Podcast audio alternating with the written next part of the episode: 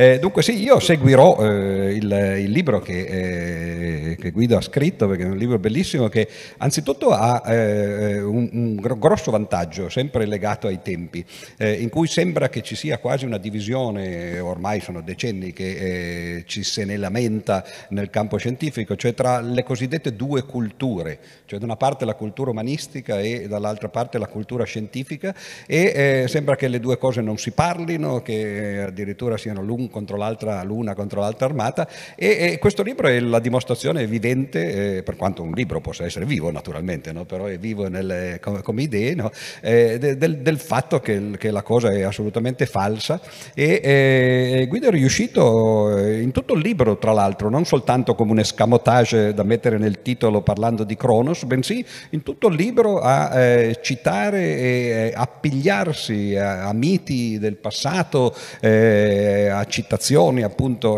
letterarie e filosofiche, per parlare invece poi di cose che sono scientifiche. Quindi questo è fondamentale appunto per far vedere che in realtà eh, i due estremi o le due culture dialogano fra loro. Io comincerei eh, chiedendogli anzitutto eh, qualcosa eh, sul titolo e suggerendo a posteriori naturalmente se non si sarebbe potuto cambiare in due modi che naturalmente servono per introdurre il nostro discorso. Prima di tutto, eh, invece di tempo al singolare, eh, parlare di tempi al plurale, perché poi questo è quello che effettivamente eh, succede eh, nel libro. Eh, noi abbiamo l'impressione che ci sia un tempo ma in realtà eh, i tempi sono molti e appunto eh, di, questo, di, questo, parleremo. E secondo se invece di parlare di tempo non si sarebbe potuto parlare più, più propriamente di orologi.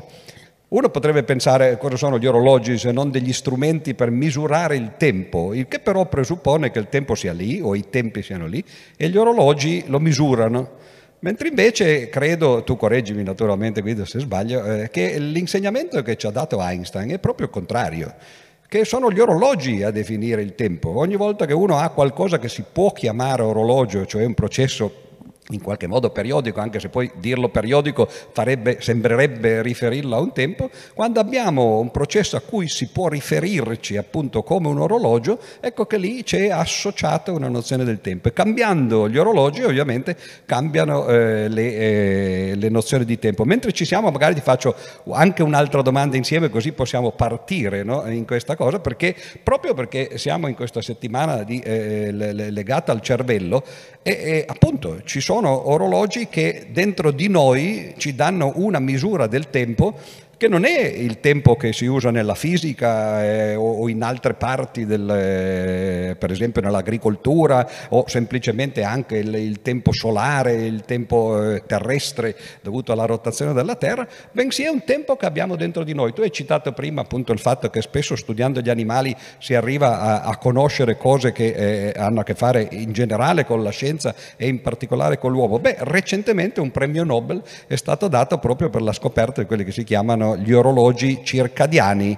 Ed ecco che qui abbiamo la parola orologio per l'appunto, circadiano perché non è esattamente il tempo eh, solare o, o, terrestre, e che però è il tempo che noi abbiamo dentro di noi. E allora qual è la nozione, questa è la prima vera domanda, diciamo, qual è la vera la, la nozione di tempo che noi abbiamo dentro la nostra fisiologia, il tempo fisiologico, e poi più in generale, o meglio, scusi, più in particolare il tempo neurofisiologico. Perché un conto è appunto la fisiologia, ma eh, adesso Guido ce lo dirà meglio, no? gli orologi circadiani sono tanti e hanno a che fare con varie funzioni, ma noi abbiamo qualche cosa di legato al tempo. Abbiamo per esempio il fatto che possiamo ricordare il passato.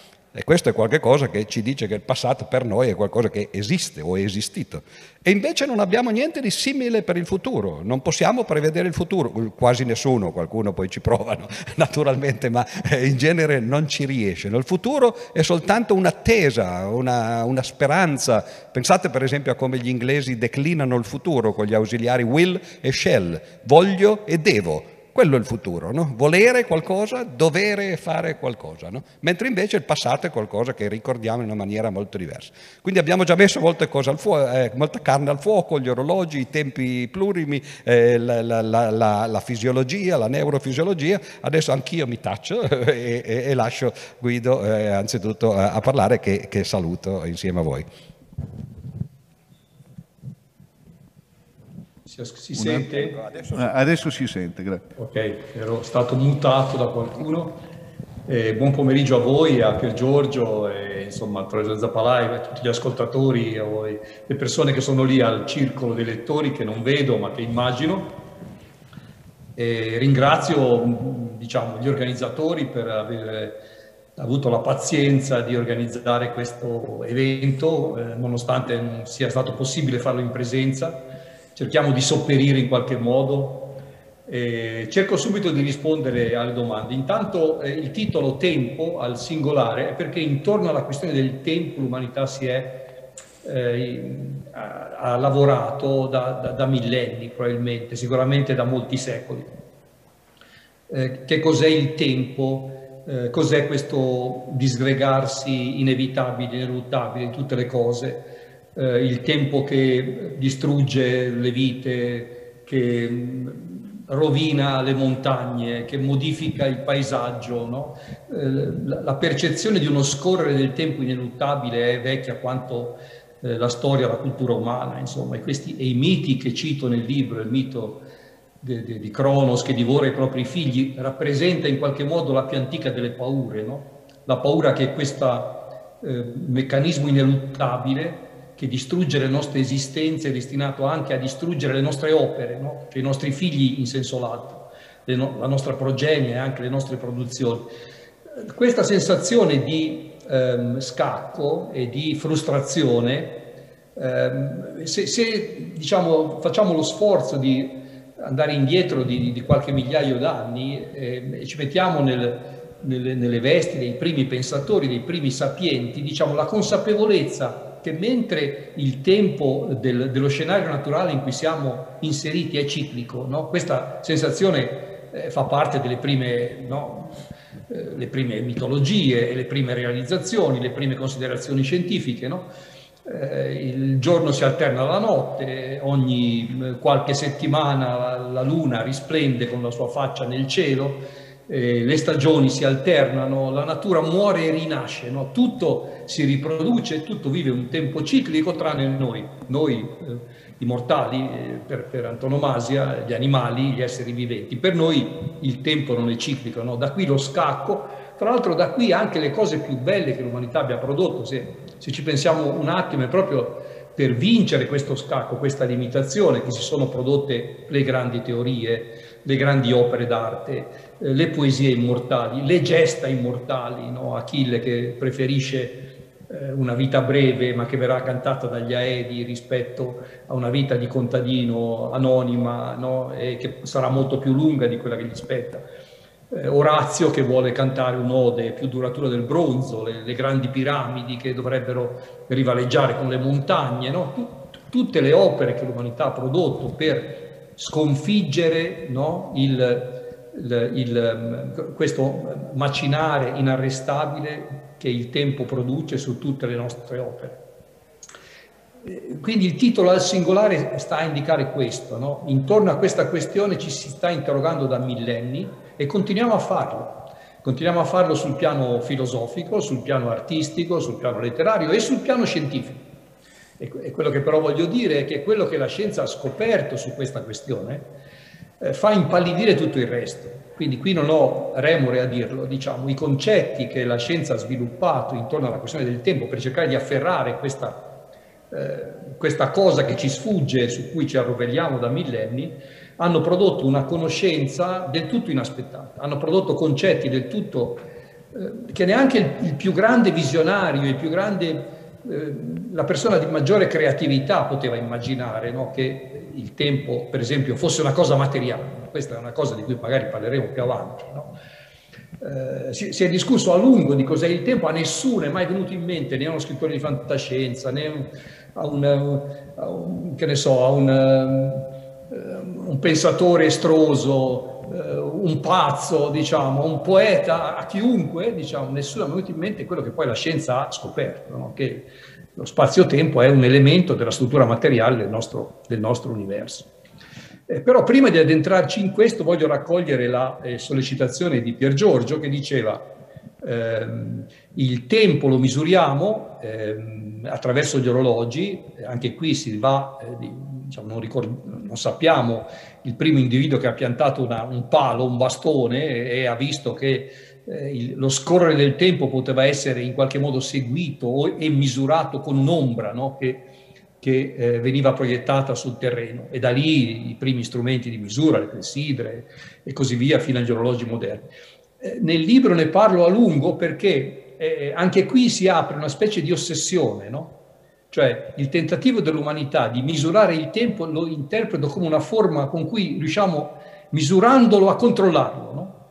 e, e, lo misuriamo con precisione sempre maggiore, con ehm, il sogno di controllarlo e quindi dominarlo. In realtà, anche questa si aprirebbe una grande discussione, oggi come oggi, in cui in ogni oggetto è incorporato un clock, no? che nei processori, nei cellulari, nelle, nelle macchine a controllo numerico, nelle, in ogni elemento di trasmissione, diciamo, in ogni satellite, in ogni mezzo di locomozione, eh, c'è un clock inesorabile che eh, più preciso è, fra l'altro, e più eh, sono importanti le funzioni che può esercitare. Eh, oggi che siamo arrivati a misurare frazioni di, di secondo infinitesime, forse oggi è il periodo in cui siamo più prigionieri del tempo, no? cioè essendo riusciti forse a dominarlo e a spezzettarlo e a sminuzzarlo nei suoi componenti più minuti, eh, con l'illusione di poterlo dominare, in realtà si scopre che la nostra vita è dominata dagli orologi, dai clock, da, dal tempo, le nostre attività no, eh, no, nessuno va a dormire perché ha sonno o mangia perché ha fame, no? è arrivata l'ora di pranzo, è arrivata l'ora di andare a riposare e, e seguiamo il, il, la marcia in, inesauribile degli orologi anche nelle nostre funzioni vitali. Prima però di entrare magari in alcune di queste cose mi piaceva raccogliere la sollecitazione sul tempo interno no? che abbiamo dal punto di vista fisiologico, giusto appunto, i nostri ritmi. E qui mi ha eh, molto colpito, ho letto, io, io sono un fisico, quindi sono solo curioso di quello che fanno i nostri colleghi biologi o i neuroscienziati, ma ho letto un sacco di cose interessantissime e, per esempio sono abbastanza convinto di, della tesi che viene sostenuta da molti che probabilmente abbiamo ereditato i ritmi circadiani da ehm, specie molto molto più elementari. No? È talmente diffuso questo meccanismo no? che i nostri ritmi biologici sono organizzati su base eh, all'incirca delle 24 ore eh, come se ci fosse una qualche forma di protezione o una qualche forma di, forse antica, forse si è persa, non, nessuno ha mai capito bene esattamente perché, forse alcuni meccanismi di riproduzione cellulare potevano avere maggiori chance di successo in certe condizioni, nel giorno nella notte, e forse è quello che ci è rimasto e che abbiamo ereditato, però di sicuro è, eh, diciamo, è un meccanismo che si nasconde nella, nella, nella profondità di, di, dell'evoluzione di, di, specie molto precedenti mammiferi, diciamo, quindi stiamo parlando di, di decine, milioni, centinaia di milioni di anni fa. E ancora il, il senso del tempo, ecco, che il, il nostro ehm, senso dello scorrere del tempo che abbiamo e che è fortissimo e che i neuroscienziati hanno eh, studiato con grande dettaglio, è uno dei motivi per cui, per esempio, ehm, eh, si irrita con i fisici quando i fisici dicono, alcuni fisici, magari ne, ne, parleremo più avanti, il tempo non esiste, la fisica ha dimostrato che il tempo non esiste, vedremo che non è così, ma ci sono state affermazioni di questo tipo. E ho visto grosse polemiche fra neuroscienziati che giusto appunto sono in grado di misurare con grande eh, serietà il senso del tempo che abbiamo incorporato e che è una specie di sesto senso, pur non avendo un, un, un organo specifico, è, è, un sesto senso in cui organizziamo il cervello, alcune aree del cervello che raccolgono informazioni continue e che è decisivo per la sopravvivenza. Anche qui non c'è da stupirsi, no? Eh, è chiaro che se non avessimo avuto senso del tempo non avremmo potuto organizzare gli eventi in una sequenza eh, prima, durante e dopo. No? O, eh, siamo andati in esplorazione, abbiamo trovato delle radici, eh, le abbiamo mangiate e siamo stati male. Quelle radici non si mangiano. No? Cioè questa, il meccanismo della correlazione causale nasce quando si ha la possibilità di costruire una relazione temporale. No? E quindi è ovvio che abbiamo eh, sviluppato questo meccanismo come molti animali, come molti insetti, diciamo anche qui è un, è un, dominio estremamente vasto del regno animale in cui questi meccanismi sono stati documentati ed è ovvio che è un meccanismo fondamentale della sopravvivenza. No? Senza questo meccanismo, le persone che subiscono incidenti o che hanno malattie per cui alcuni, alcune zone del cervello vengono danneggiate, quelle che sono preposte all'organizzazione degli, degli eventi in una sequenza temporale, fanno una vita miserabile. No? Perché no, non riesci a eh, costruire una sequenza, cioè spogliarsi, eh, mettersi un pigiama, andare a letto. No? ci sono episodi terribili testimonianze in, in, alcune di queste persone che per patologie o per eh, diciamo, traumi, eh, diciamo, la, le, le, più elementari organizzazioni di una vita eh, quotidiana diventano imprese, imprese terribili. No? Quindi ecco, da un certo punto di vista noi dobbiamo intanto prendere consapevolezza di questo forte senso del tempo che abbiamo e che eh, ci permette di sopravvivere, ci permette di farlo anche ora, anche in una società in cui si sono sviluppate un'enorme quantità di tecnologie, eh, ma eh, diciamo, ecco qui eh, entra eh, l'aspetto critico. Attenzione perché quel senso del tempo lì, quello che ci permette di sopravvivere, è un senso del tempo sviluppato da scimmie antropomorfe che vivono su un pianeta, no? eh, non si sono mai allontanate dalla superficie del pianeta, eh, pesano 80 kg, 50 kg, non, non, sono mai andati a velocità relativistiche, non, non hanno mai esplorato zone in cui ci sono enormi masse come vicino a un buco nero. Quindi lì l'arroganza è di pensare che quel senso del tempo lì, che è fondamentale per la sopravvivenza, corrisponde al tempo che vige nelle infinite, nelle distanze infinitamente piccole delle particelle elementari o nelle grandi distanze cosmiche dei grandi corpi celesti. Ecco che quando gli scienziati hanno esplorato queste regioni, di colpo il senso del tempo che avevamo sviluppato per sopravvivere non è risultato più eh, adeguato e si è dovuto costruirne un altro che incorpora quel senso del tempo se si limita all'ambiente in cui gli, gli umani vivono. Posso aggiungere un paio di cose perché eh, mi hai fatto venire in mente. Anzitutto eh, è verissimo questo fatto che noi ormai siamo ossessionati dal tempo, ma non è solo oggi che eh, questo è successo e non è recentemente. Se voi leggete per esempio i viaggi di Gulliver, eh, vi accorgerete che eh, quando ad un certo punto Gulliver viene legato dai lipuziani eh, a terra no, con queste cordicelle, eccetera, gli trovano nel taschino un aggeggio e, e poi dopo quando poi vengono a conoscere conoscerlo, eh, loro si chiedono, dice chissà che cos'è questo aggeggio che eh, in realtà lui continua a consultare ogni volta e alla fine riescono a capire dal loro punto di vista, dice quello è il suo Dio perché eh, ogni volta che deve fare qualcosa si consulta con questo Dio, no? momenti, no? e, e, e, ovviamente credono che sia una religione per lui, no? perché eh, all'epoca l'orologio naturalmente quando i viaggi di Gulliver sono stati, eh, sono stati scritti eh, era un'invenzione recente, soprattutto il cronometro, quello, il, l'orologio da, eh, taschino da tavola.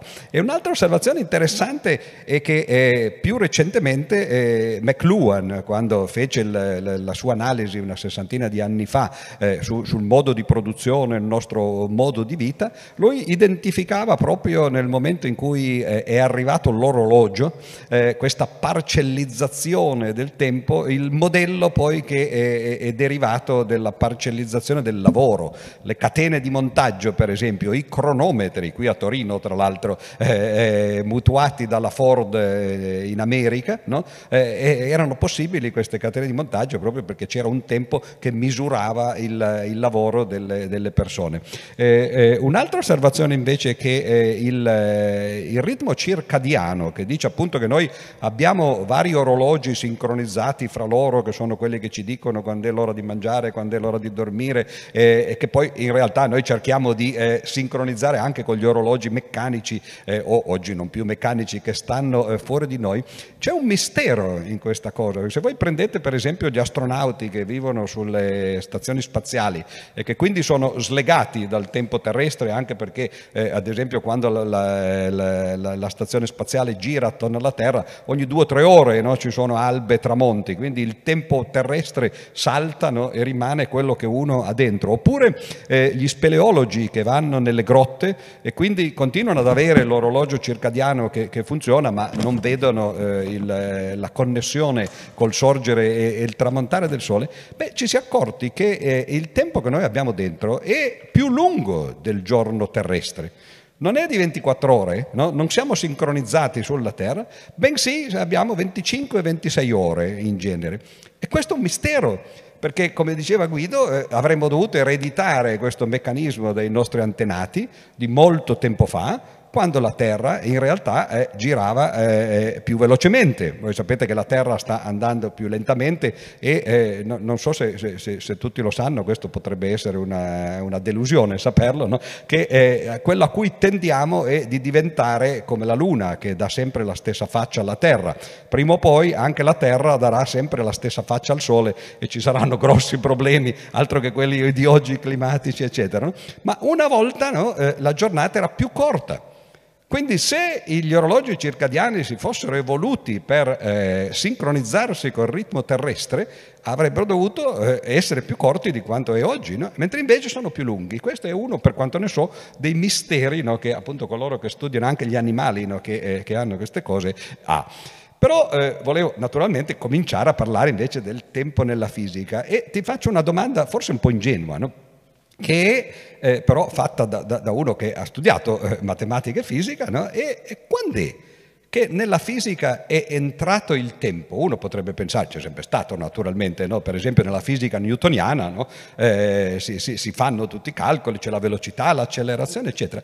Però la cosa strana è che nella fisica newtoniana il tempo non c'era era un, quello che noi chiamiamo un parametro, uno può fare derivazioni rispetto a quello che gli pare, se lo chiama t, quello si chiama tempo, no? però non aveva nulla del tempo che invece oggi eh, effettivamente eh, viene usato eh, nella fisica.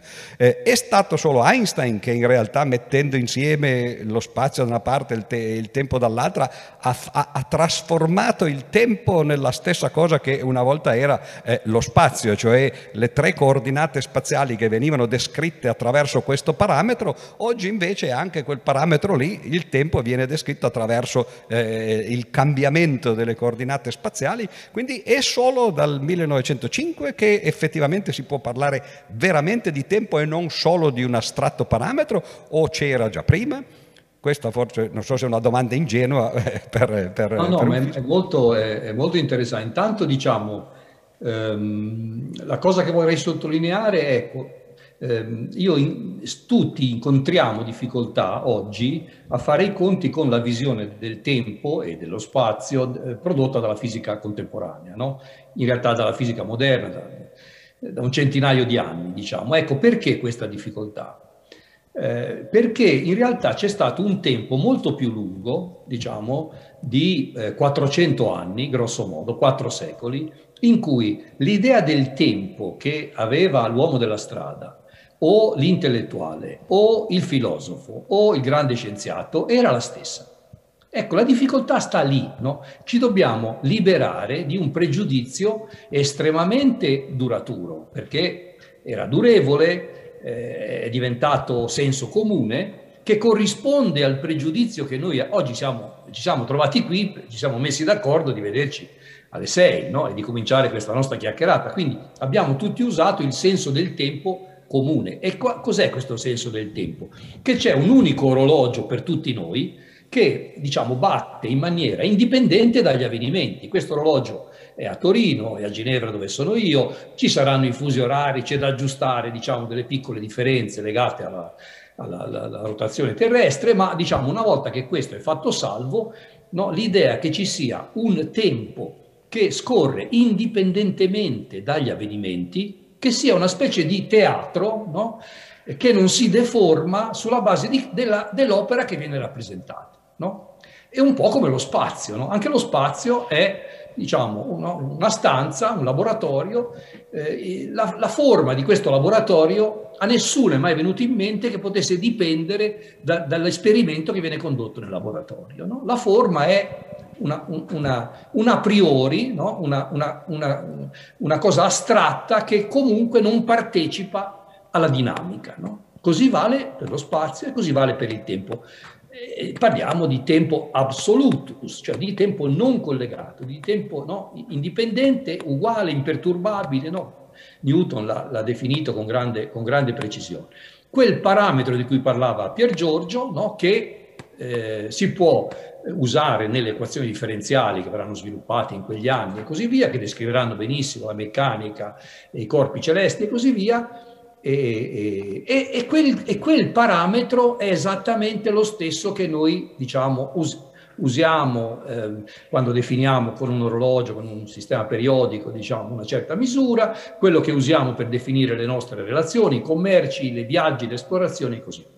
Ecco, tutto questo ha funzionato benissimo, una specie di età dell'oro, no? in cui eh, l'opinione dei sapienti e l'opinione della gente comune coincideva perfettamente fino all'inizio del Novecento, quando eh, i fisici, gli scienziati, Einstein, hanno cominciato a pensare, a immaginare, neanche facendo esperimenti, a immaginare cosa poteva succedere in alcuno, in quel mondo che allora si cominciava a ehm, testare, eh, prima sul piano teorico e poi sul piano sperimentale, che è il mondo delle interazioni elettromagnetiche. No? Einstein ragiona e comincia a dire eh, io eh, sono su una carrozza che viaggia a 40 km all'ora, trainata da cavalli, lancio un sasso in avanti, lo lancio con la forza che dà al sasso una velocità di 50 km all'ora, il sasso viaggerà a 90 km all'ora ed è pericoloso perché viaggerà molto rapidamente.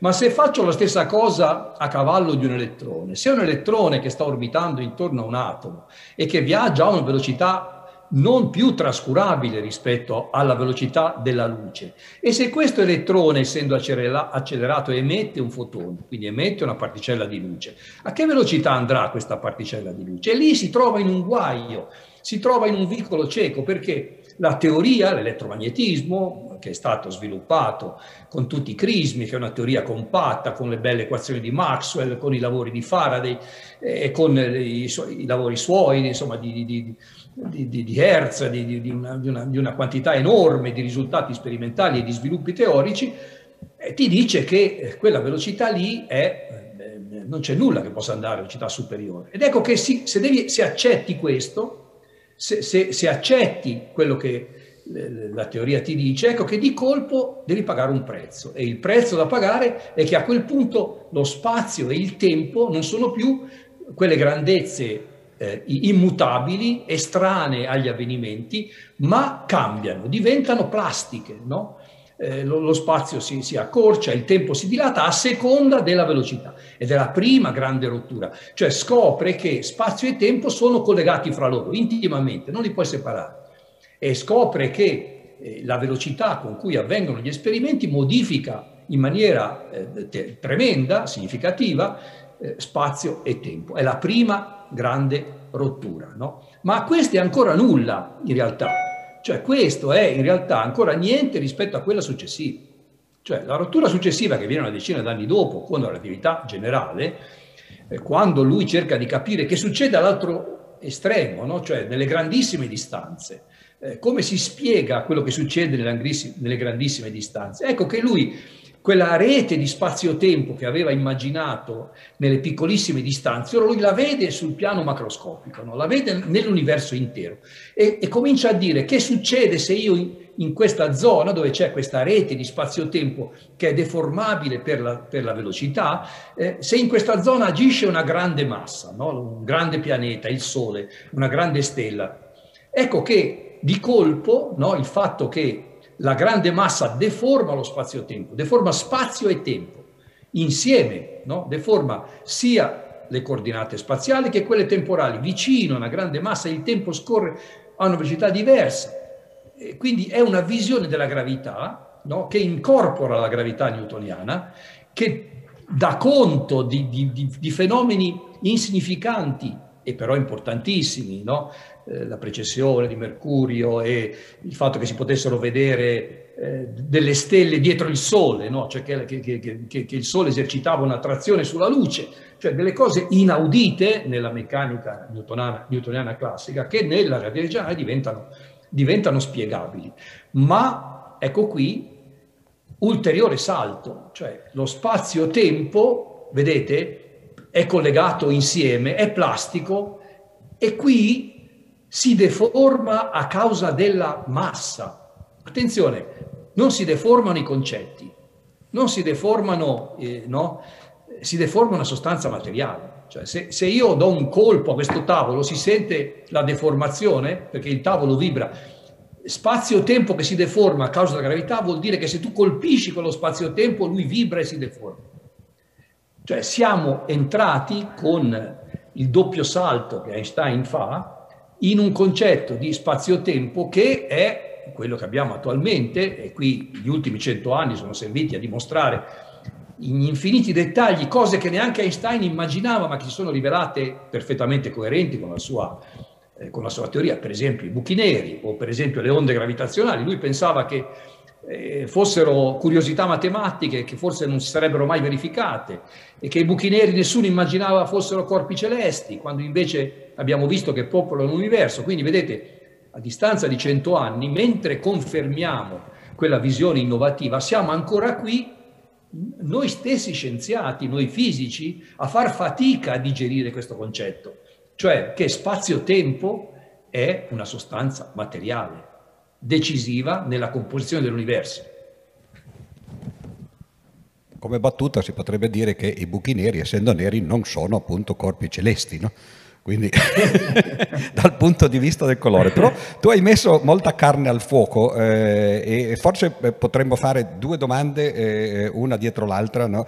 per separare questi due mondi, cioè il mondo dell'infinitamente piccolo, se vogliamo chiamarlo così, e il mondo invece dell'infinitamente grande o infinitamente denso, perché sono due cose molto diverse. Per quanto riguarda eh, il, il, tempo microscopico, diciamo così, è molto interessante, c'è eh, un capitolo del libro in cui eh, tu accenni a questa possibilità, mi sembra che tu non la prenda molto seriamente, giustamente, come probabilmente fanno la maggioranza dei fisici. Io ho avuto la fortuna di conoscere Wheeler, no? che è uno di quelli che hanno introdotto questa interpretazione, no? Eh, sono sempre stato molto affascinato, poi ovviamente la mia posizione è quella del curioso esterno no? che guarda queste cose. La vostra è quella di, eh, invece del, dell'esperto che le usa dal di dentro.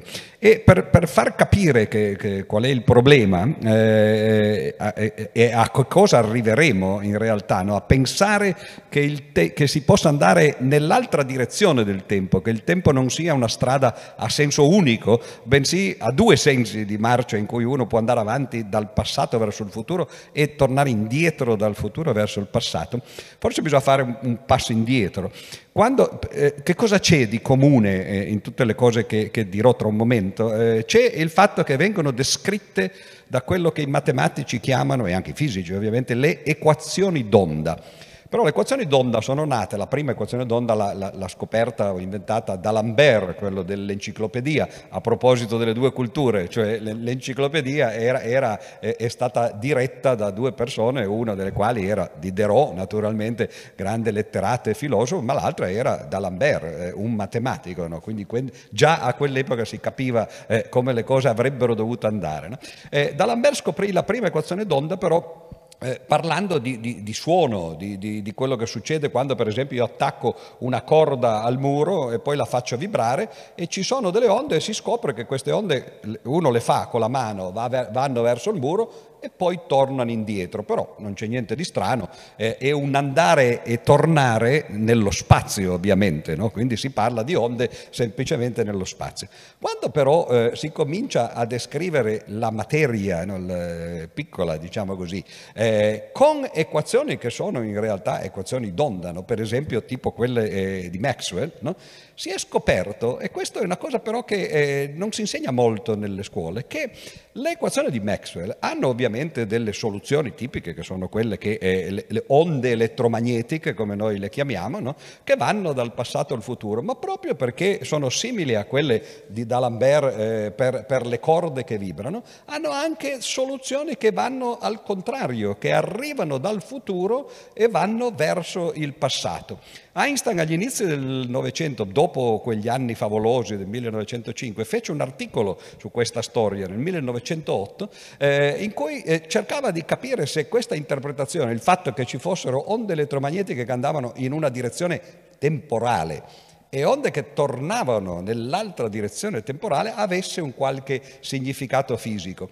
E fu poi lui che tanti anni dopo diede a, a, a Feynman eh, un, suo articolo appunto del 1908 e Feynman ci tirò fuori un'interpretazione per eh, per esempio gli elettroni o eh, le particelle elementari. Anche gli elettroni vengono descritti da equazioni d'onda, che in questo caso sono le equazioni di Schrödinger eh, o di Dirac, no? Eh, più, più, eh, più precisamente qualche anno dopo, e queste equazioni hanno anche loro due soluzioni, una che va dal passato al futuro, l'altra che va dal futuro eh, eh, al passato, in direzioni contrarie. C'è addirittura qualcuno che propone che la soluzione che va in una direzione sia la materia, no? quello che noi chiamiamo la particella, e la soluzione che va nell'altra direzione sia un'onda, un'onda non materiale di probabilità, e quando queste due si incontrano nel presente, eh, allora ecco che nasce quello che si chiama la dualità particella e onda, l'incontro di due onde che vanno eh, avanti e indietro. Questa è un'interpretazione che tu spieghi bene no? e che magari adesso ci puoi dire. Eh, c'è stato un momento, forse nel libro mi, mi pare di capire che oggi non si pensi più così o che non sia una cosa sensata, ma di, che interpretava i positroni come degli elettroni che tornano indietro dal futuro verso il passato e gli elettroni semplicemente dei positroni che fanno la, la, la, eh, il percorso inverso dal passato verso il futuro. Se ci racconti qualcosa di questo eh, saremo sì, diciamo, affascinati. Eh, c'è una, una, forte simmetria no, nelle equazioni d'onda eh, e nelle equazioni che regolano le interazioni fra particelle elementari. Questa forte simmetria la si può capire eh, perché c'è appunto particelle di carica opposta e particelle di materia e di antimateria, per esempio elettroni e positroni. Ed è tanto vero quello che hai detto, quello che hai citato, che quando noi usiamo eh, per fare calcoli eh, uno, un trucco che ha inventato Richard Feynman, sono i famosi diagrammi di Feynman, sono disegnini che in realtà ci, ci servono a eh, concentrare e, e, a semplificare dei calcoli abbastanza complessi, però si presentano come dei grafici, no? dei, dei, dei, piccoli grafici. In questi grafici si vede per esempio un elettrone e un positrone che entrano in collisione e se tu guardi questi grafici tu vedi che l'elettrone va, eh, se il tempo scorre verso destra, l'elettrone va nella direzione del tempo, il positrone sta andando nella direzione del tempo negativo. No? Eh, il positrone corrisponde a un elettrone che vanno in senso contrario al flusso del tempo. No? Questi sono quelli che usiamo abitualmente, diciamo. Questo è abbastanza comune nella fisica contemporanea di ragionare in questi termini. Eh, dopodiché si pone invece il problema più complesso, cioè se si può eh, eh avere una reazione che procede eh, nel tempo positivo e eh, una reazione simmetrica che procede nel tempo negativo. Cioè se nel mondo delle particelle elementari c'è una perfetta simmetria temporale, no? Cioè eh, una, una, una, determinata equazione, una determinata reazione procede in un senso, io cambio le condizioni, la faccio procedere nella direzione opposta. All'inizio, negli anni 60, si pensava che questo fosse il caso. E in effetti succede così per molte reazioni, ma non per tutte. E questo spiega perché non c'è una simmetria temporale perfetta. No? Nel mondo delle particelle elementari quello che si è scoperto è che si può invertire naturalmente il senso delle reazioni a patto di invertire non solo il tempo, cioè il, il, il senso della freccia, se vuoi, ma anche la carica e un'altra proprietà che ha a che fare con la simmetria, che è la parità. Quindi se vogliamo una perfetta... Questa è un'altra delle cose che non si capiscono, ben inteso. Cioè funziona benissimo, cioè c'è una simmetria, nessuno ha mai trovato un esperimento in cui si rompa la simmetria cosiddetta CPT, mentre invece si possono rompere singolarmente la simmetria di carica, la simmetria di parità, la simmetria di tempo. No? Io posso fare eh, esperimenti in cui si vede che una certa frequenza di una certa reazione in una direzione è diversa dalla frequenza della reazione nell'altra direzione. Lo posso fare cambiando la carica, cambiando la parità, cambiando il tempo. Ma se le cambio tutte e tre, questo non succede, c'è una simmetria perfetta. Perché questo succeda? Non lo sappiamo. Fa parte anche qui di uno di quelle misteri della fisica moderna, il motivo per cui non lo sappiamo potrebbe essere legato a qualche principio di conservazione più profondo che ancora non abbiamo scoperto, no? che si presenta in questa forma sul piano delle particelle elementari, magari si presenta in questa forma perché quelle che consideriamo particelle elementari non sono elementari, no? magari sotto eh, essendo stati combinati, questa è una mia congettura, ma è una delle ipotesi che vengono prese in considerazione, se, se, fossero stati combinati di particelle più elementari di quelle che consideriamo elementari, forse per queste vigerebbero leggi di conservazione che si manifestano in queste eh, conservazioni, diciamo, di secondo livello, che è quelle che noi, noi chiamiamo. Un'altra cosa che voglio sottolineare, che anche questa che funziona e non sappiamo perché e non sappiamo cosa c'è sotto, è la relazione incredibile e stranissima che c'è fra tempo ed energia che nel principio di indeterminazione collega, no? eh, il principio di indeterminazione di Heisenberg collega le, le, le, fluttuazioni o se volete la precisione con cui si può misurare contemporaneamente eh, la posizione e la velocità di una particella, per esempio, e in questo caso l'energia e il, e, e il tempo, la vita eh, di, certa, di, un, di, un, certo stato della materia. Anche qui c'è una, una, una fortissima connessione fra questi due. Come mai l'energia è così connessa al tempo? Sì, eh, ci sono questioni di simmetria sotto. Eh, sappiamo che dal, eh, diciamo, il, il, principio dell'invarianza temporale eh, alla Nether è quello che ha prodotto poi la, la conservazione dell'energia. Eh, cioè se io di, di un, certo fenomeno no, cambio l'asse dei tempi e vedo che il fenomeno rimane indistinguibile, vuol dire che in quel sistema l'energia si è conservata. Diciamo.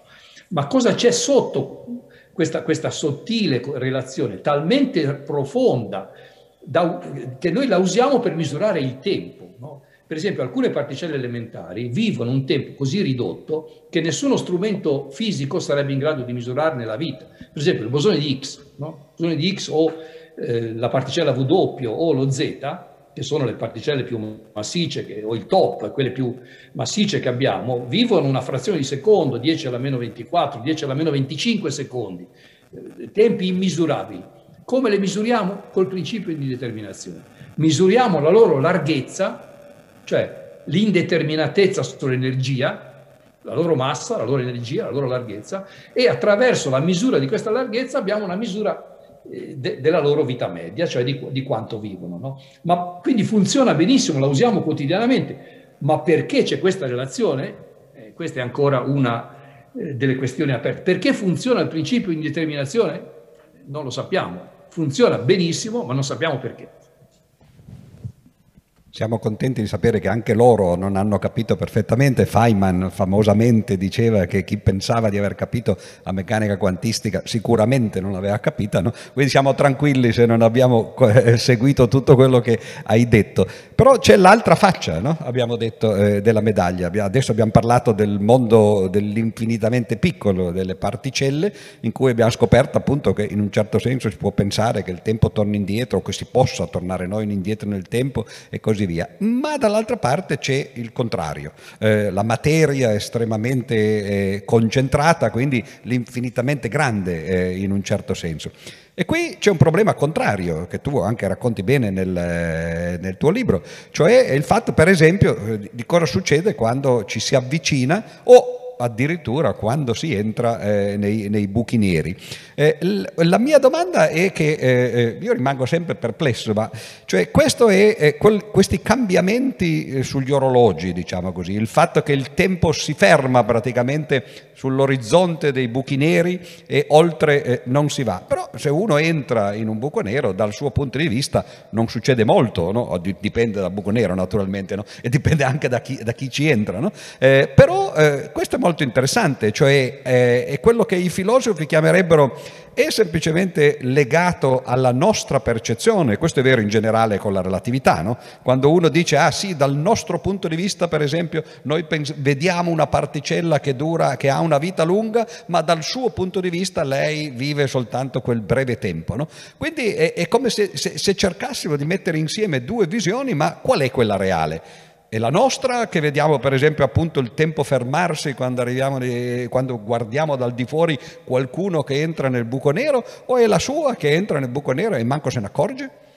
Beh, diciamo, eh, questo proprio fa parte, eh, noi, a prendere consapevolezza no, di questi due punti di vista eh, per certi versi eh, contraddittori, no, ma in realtà eh, perfettamente consistenti con il dato scientifico, è eh, è proprio la, la, quello che fa la scienza moderna. No? Prendiamo il caso dei buchi neri. Intanto, eh, per, per, chi, insomma, qualcuno magari non, non è troppo, diciamo, familiare con questo concetto, stiamo parlando di eh, oggetti eh, macroscopici, eh, li chiamiamo corpi celesti, anche se, come diceva giustamente eh, Odifreddi, non sono, so, non sono celesti, ma sono, appartengono al cielo, nel senso che appartengono al cosmo eh, molto compatti in cui uno concentra, che ne so, eh, un certo numero di masse solari eh, in un diametro tutto sommato limitato. Per esempio, per fare un buco nero io prendo, che ne so, 3-4 masse solari e le concentro nel, in, in, un'area che corrisponde a Torino, diciamo, la, la, la, tangenziale di Torino o di Milano, insomma, di una grande città. No? Quindi stiamo parlando di un oggetto che ha eh, diciamo un diametro che può essere un diametro di so, 30, 40, 50 km che contiene un'enorme quantità di massa. La gravità di questo oggetto, la gravità collegata a questa, è talmente violenta che neanche la luce, cioè la più leggera delle radiazioni, neanche i fotoni, che hanno massa nulla, riposo, sono in grado di uscire. Quindi se, se qualcosa emettesse eh, luce eh, farebbe come un sasso, no? cioè la, gra- la, gravità prodotta dal buco nero farebbe ricadere questo, questo fascio di luce eh, sul buco nero stesso, quindi si chiama nero perché non può uscire, non può uscire luce da questo, da questo oggetto. Eh, questi di cui stiamo parlando però sono i buchi neri, diciamo, compatti, no? Eh, quelli che hanno prodotto onde gravitazionali rivelate da LIGO e Virgo. In quel caso erano oggetti di 30, 35, 36 masse solari, quindi diciamo, dimensioni di 100-200 km che entrano in collisione. Questi sono oggetti in cui se tu ti avvicini all'orizzonte degli eventi, cioè alla zona in cui eh, non hai più scampo, in cui l'attrazione gravitazionale è destinata a sbranarti, eh, diciamo, eh, è chiaro che te ne accorgi, diciamo, no? questo ben prima di arrivare all'orizzonte degli eventi, perché la gravità è talmente violenta eh, che eh, diciamo, eh, avviene la cosiddetta spaghettificazione, cioè il, eh, c'è una forza di marea enorme sul, sul, metro e mezzo del tuo corpo, per cui se ti avvicini con i piedi, cioè i piedi, come essere nel letto di Procuste, vengono tirati con una forza mostruosa, e, qualunque corpo materiale si allunga e, e, fino a che si sbriciola e fino a che si distruggono non solo atomi e molecole, ma gli stessi quark, cioè diventano, eh, no, eh, infra, vanno in frantumi, non sappiamo bene in che forma si frantumano. Eh, se invece consideriamo eh, i corpi, i buchi neri ultramassicci, come Sagittarius A, ora si è scoperto negli ultimi vent'anni che in realtà al centro di ogni galassia c'è un enorme buco nero. Stiamo parlando ora di oggetti che hanno una massa di 4, 5 milioni di masse solari o miliardi in alcuni casi di masse solari. Quindi oggetti veramente ragguardevoli, di, di masse mostruose. Non si è capito neanche bene come si sono formati, se si sono formati in uno stadio iniziale dell'universo, se si sono ingrassati divorando stelle nel nucleo galattico, ehm, ci sono molti punti oscuri e tuttavia è un dato sperimentale. Allora però se uno calcola eh, questi oggetti, se ne sono visti diciamo decine, e, e considera le dimensioni che hanno. Vi ricordate anche uno, uno fotografato, no? Fotografato fra virgolette, cioè mettendo insieme tutti i radiotelescopi della Terra, si è cost- riusciti a costruire quella prima immagine di, di, un grande buco nero. Ecco, quello che si vede, per esempio, in quel caso, è un oggetto che ha le dimensioni del nostro sistema solare. Cioè, eh, Nettuno eh, starebbe benissimo dentro l'orizzonte degli eventi. Quindi non stiamo parlando di oggetti piccoli, di oggetti enormi. E se uno calcola la massa pure enorme di quell'oggetto e eh, la divide per il volume, che non è minimo, ecco che la densità è minore dell'acqua. Eh, cioè sono oggetti evanescenti dal punto di vista della densità. Quindi l'attrazione gravitazionale ai bordi del, dell'orizzonte degli eventi non è violenta. E in quel caso, se uno immaginasse di avvicinarsi con un'astronave, con un mezzo, non sentirebbe nulla, cioè attraverserebbe l'orizzonte degli eventi senza sentire eh, forze gravitazionali pericolose, no? perché giusto appunto eh, solo quando ti avvicini al centro dell'oggetto, diciamo, la forza gravitazionale diventa significativa. Quindi in quel caso succederebbe quello che dicevi tu, Pier Giorgio, cioè che eh, il tempo rallenta fino al punto plausibilmente di fermarsi, no, non lo sappiamo esattamente, ma è quello che immaginiamo, per eh, l'astronauta eh, pazzo o avventuroso eh, mentre eh, gli osservatori eh, all'esterno lo vedrebbero praticamente, diciamo, no? eh, fermarsi, dice ma che fa, perché non entra, sta fermo lì, non si è più visto, diciamo, ci, ci sarebbe un, una totale eh, rottura no? Del, dei due punti di vista, ehm, ci sarebbero ora, se si va nella speculazione, sistemi con cui uno potrebbe rendersi conto di aver attraversato l'orizzonte degli eventi, in realtà ehm, si, si, vedrebbe una, una, selva di fotoni, una, l'intera luce dell'universo verrebbe concentrata. Lui, insomma, uno scienziato capirebbe, dice qui l'ho fatta grossa, ho passato all'orizzonte degli eventi, però dal punto di vista del tempo individuale resterebbero due, eh, i due punti di vista radicalmente diversi. Noi continueremo a andare avanti con il nostro orologio che prosegue col suo ritmo solito e vedremo fermarsi il tempo di, di questo esploratore per il quale invece non starebbe succedendo nulla. Sì, direi che eh, dobbiamo avviarci verso la conclusione okay. per dare spazio alle domande, anche Perfetto. perché ci sono stati parecchi stimoli che, che, che, che, a me paiono molto interessanti. Noi siamo partiti diciamo, da una eh, dimensione, diciamo, se, per, per, citare il nostro comune amico e, e compianto Tullio Regge. No, eh, pot- volevo fare appunto una domanda a questo proposito, però. Allora, l'ultima, domanda, domanda. l'ultima domanda, perché Tullio Regge proprio, eh, che è stato tra l'altro eh, il mio professore di relatività quando, 50 anni fa, no? Eh, mi, mi, sì, infatti a Torino, eh, mi insegnò no, questa cosa strana no? e io mi stupisco che se ne parli così poco. No? Tu stesso hai parlato anche nel libro no? Eh, questa sera di due tipi di buchi neri, quelli piccoli, no? eh, di poche masse solari, concentrati quindi in, eh, in, piccola, eh, in, un piccolo spazio, quelli supermassicci, che sono quelli per esempio che stanno al centro delle galassie, enormi per l'appunto, ma non si parla di quelli ancora più grandi, perché se uno prende per esempio la materia che sta nel nostro universo visibile, diciamo così, e calcola il raggio eh, eh necessario per farla diventare un buco nero, no? eh, viene fuori una cosa tipo eh, 12 miliardi, 8, 13 miliardi eh, di anni luce. Ora la cosa è sospetta, no? perché è esattamente la distanza che c'è dal Big Bang, no? Eh, senza l'inflazione, quello sarebbe l'universo che c'è. Ma allora uno si chiede, ma il nostro universo è un buco nero, secondo la definizione appunto di Schwarzschild. No? E quindi tutto sommato, se uno si chiede che co- com'è un buco nero enorme, non di quelli supermassicci che sarebbero ancora piccoli, ma proprio veramente gigantesco, dice, beh, l'universo. Ma allora non sarà che l'universo è proprio fatto così, no? quello è un buco nero e, e, e ovviamente fuori non possiamo mandare informazioni, ma magari fuori ci sono altri buchi neri analoghi, altri universi. Questo è collegato con la teoria dei multiversi o dei molti universi, eh, pluriverso, sì, oppure sì. quella è un'altra cosa? No, no, c'è, c'è una, una, connessione evidente, no? perché da, da, un punto di vista logico, diciamo, se tu eh, consideri l'universo un sistema chiuso, eh, dal quale non esce informazione è la definizione di, di buco nero. E fra l'altro se tu fai i propri, hanno fatto molti il conto della massa totale dell'universo per come la possiamo valutare oggi, dimensione totale dell'universo visibile per come lo conosciamo, eh, le relazioni sono le relazioni che eh, insomma ci, ci, dicono il raggio di Schwarzschild dell'universo è quello che, che, che tu citavi. Eh, quindi può, uno potrebbe dire, beh, non si vive troppo male dentro un buco nero, alla fine il nostro universo è un, è un gigantesco buco nero.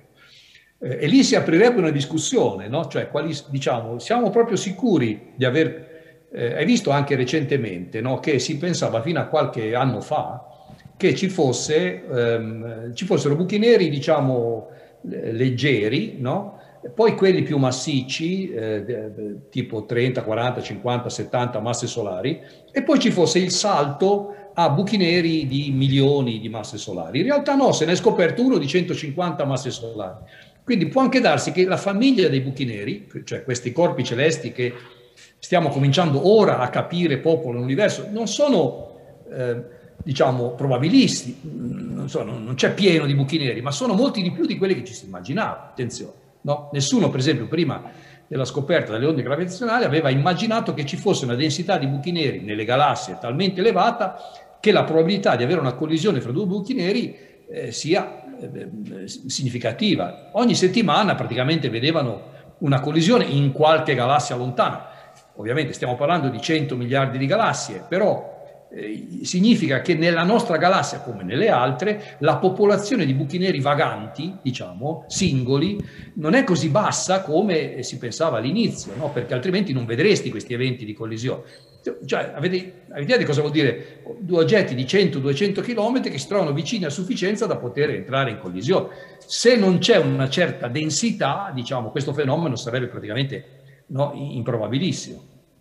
Quindi si comincia a pensare che forse c'è un'intera famiglia no? o molte famiglie di, di, buchi neri che giocano ruoli diversi e hanno giocato ruoli importantissimi forse nelle fasi iniziali dell'universo e tuttora hanno un ruolo, un ruolo importante. E lì si apre la questione che tu ponevi, cioè eh, il nostro universo ha delle regole, no? ha delle, ehm, ha un'evoluzione, conosciamo la data di nascita, ehm, sappiamo eh, no, che c'è la costante di Planck che vige, che, che governa l'infinitamente piccolo, c'è la velocità della luce che governa l'infinitamente grande, ci sono delle costanti fondamentali no, che hanno un certo valore e nessuno sa esattamente perché.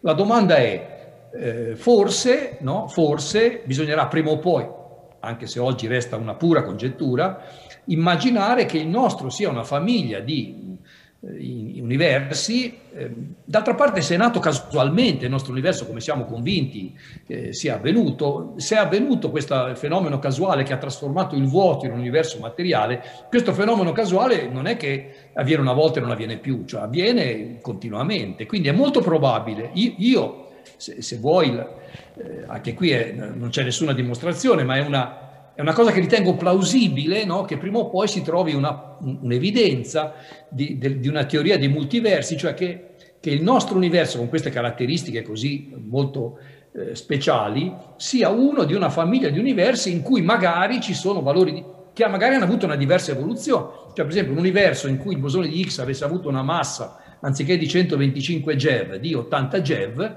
durava una frazione di secondo, veniva risucchiato immediatamente nell'instabilità.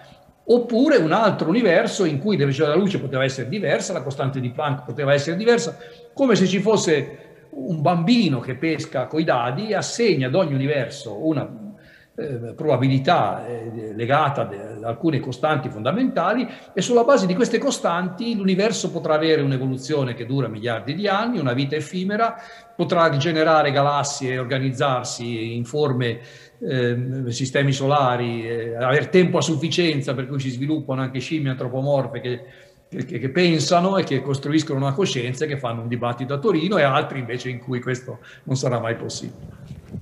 Bene, quindi qui, eh, credo di aver capito che è ora di finire, anche se però mi prude la cosa perché l'ultima domandina, cioè ma solo le costanti fondamentali sarebbero diverse nei vari universi o anche le leggi della fisica? Eh, bella domanda. Eh, eh, Io, eh, no, probabilmente, probabilmente, anche le leggi, cioè anche lì, anche lì.